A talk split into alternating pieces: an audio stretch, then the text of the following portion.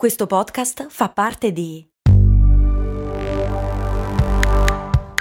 Voice Podcast Creators Company. Aspetta, devo fare la spesa, fermati qui all'MD. Ma è un discount. Eh, e quindi? E costa poco. Eh, e quindi? Vuol dire che vende cose che arrivano da chi? Ci sono prodotti italiani. Ah, e vabbè, ma vende tutti i prodotti fatti da chi? Da produttori seri che conosci anche tu. Ah, e allora perché è così conveniente? Buona domanda, ma puoi fare di meglio. E allora perché non ci sono mai andato? Ecco, bravo. Almeno provalo. I blue jeans, il simbolo del paese della libertà. Inventati da un lettone e un tedesco e fatto con un'imitazione francese di un tessuto piemontese che veniva esportato da Genova. Il simbolo del meticciato alla fine. Cose molto,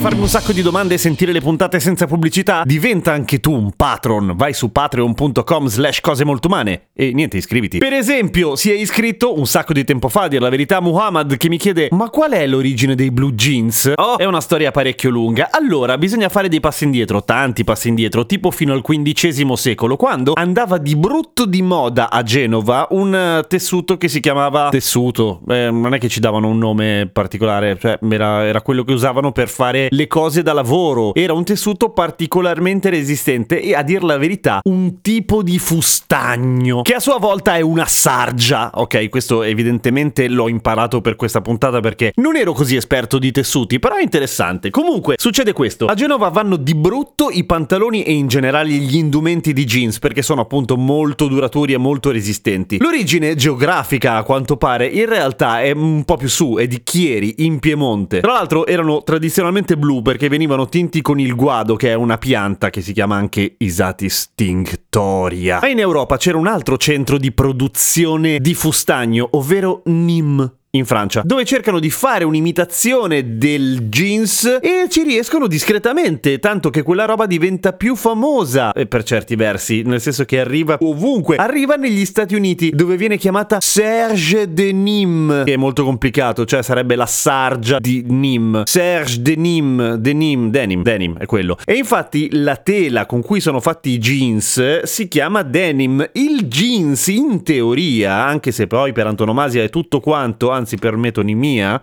no, per caso, il jeans dovrebbe essere il taglio dei pantaloni in teoria, cioè quella forma lì, cioè le tasche esterne sul culo, le tasche interne davanti, 1, 2, 3, 4, 5 tasche in tutto con quella piccolina che dopo vi dico a che cosa serve, più una serie di altre cose. Ma il vero botto lo fanno quando in America arriva il signor Levi Strauss, che in realtà ci arriva da piccolino, ci arriva da molto giovane perché la famiglia Strauss, o meglio la mamma Strauss, emigra in America con un botto di figli. E i fratelli Strauss aprono un emporio, aprono un emporio a un certo punto e quando lui è un pochino più grande e de- de- dei fratelli è quello più sveglio, quello che insomma riesce a vendere di più, se ne va verso la costa ovest, in particolare a San Francisco, perché c'è un grosso business da fare, cioè tutti quelli che vanno a cercare faticosissimamente l'oro, l'oro, la corsa all'oro nel Klondike. Cosa facevano? Loro prendevano l'oro, loro, l'oro, prendevano alla fine la sabbiolina nel greto dei fiumi, la setacciavano e cercavano di prendere le pagliuzze d'oro. Poi si trovavi una pepita figata, ma era un lavoro veramente di merda. Per te e per i tuoi vestiti e per il tuo equipaggiamento. Quindi Levi cosa fa? Si mette a San Francisco, mette un grosso emporio specializzato in articoli e strumenti per i cercatori d'oro, cioè tutti quelli che passano di lì per andare poi verso nord, alla fine hanno un negozio che fa per loro e infatti fa un botto di soldi. Quando a un certo punto arriva da lui Jacob Davis o più probabilmente Jacob Davis o qualcosa del genere perché appunto lui era lettone. Chi è Jacob Davis? È un bravissimo e creativo sarto, ma è spiantato, non ha soldi. Lui ha fatto il cercatore d'oro e va da Levi Strauss e gli dice ascolta un attimo, io ho fatto quel lavoro di merda lì e sai cosa ti si rompe subito?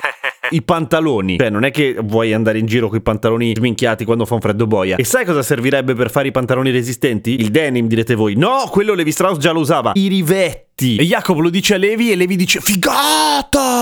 I rivetti fanno la differenza ed è quello che in realtà caratterizza un blue jeans, non tanto la tela, perché i jeans possono essere intanto non blu e possono essere fatti di un sacco di altre tele diverse, ad esempio. Jacob Davis o Jacob Davis o quello lì, insomma, si rende conto che se metti i rivetti in punti strategici del pantalone, cioè quelli che vengono sollecitati maggiormente, i pantaloni durano un bordello di più perché non si strappano banalmente le tasche. La tela di per sé fa il resto, nel senso che è molto molto resistente e i due riescono nel nel 1873 a brevettare quella roba e diventano discretamente ricchi, credo. In America i brevetti durano 17 anni, per cui per quei 17 anni sono praticamente, anzi il signor Levi Strauss in realtà è praticamente monopolista dei pantaloni, gli unici pantaloni che possono sopravvivere all'andare a cercare l'oro. Dopo 17 anni nascono tutte le imitazioni, tutti quelli che arrivano dopo tecnicamente sono imitazioni dei Levis, perché madonna quanta pubblicità che sto facendo la Levis. Pagami. Comunque, tu mi hai chiesto perché si chiamano jeans. Per quello, perché la tela è denim e i francesi quella roba lì la chiamavano blu di Genova. E Genova in francese si dice Aspetta che devo perfezionare un po' la mia pronuncia. Gêne, Jeanne. gêne, Jeanne. gêne. Ho capito! Comunque, Jeanne eh, a un certo punto in America diventa jeans. Punto. Blu perché? Perché la maggior parte dei jeans erano blu. Per quella roba lì che li tingevano con la Isati Stinctoria. Quindi è un'invenzione italiana? Beh, hanno inventato la tela, l'hanno rifatta i francesi, poi a un certo punto un tedesco e un lettone hanno deciso di farci dei pantaloni coi rivetti in America. Ah già, la taschina piccola dei jeans. E... Vabbè dai, lo sanno tutti.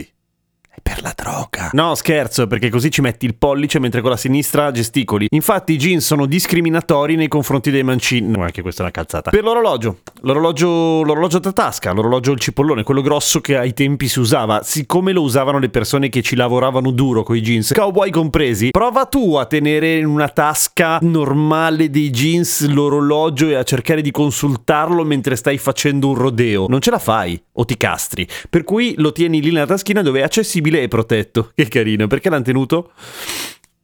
Per la droga. A domani con cose molto umane.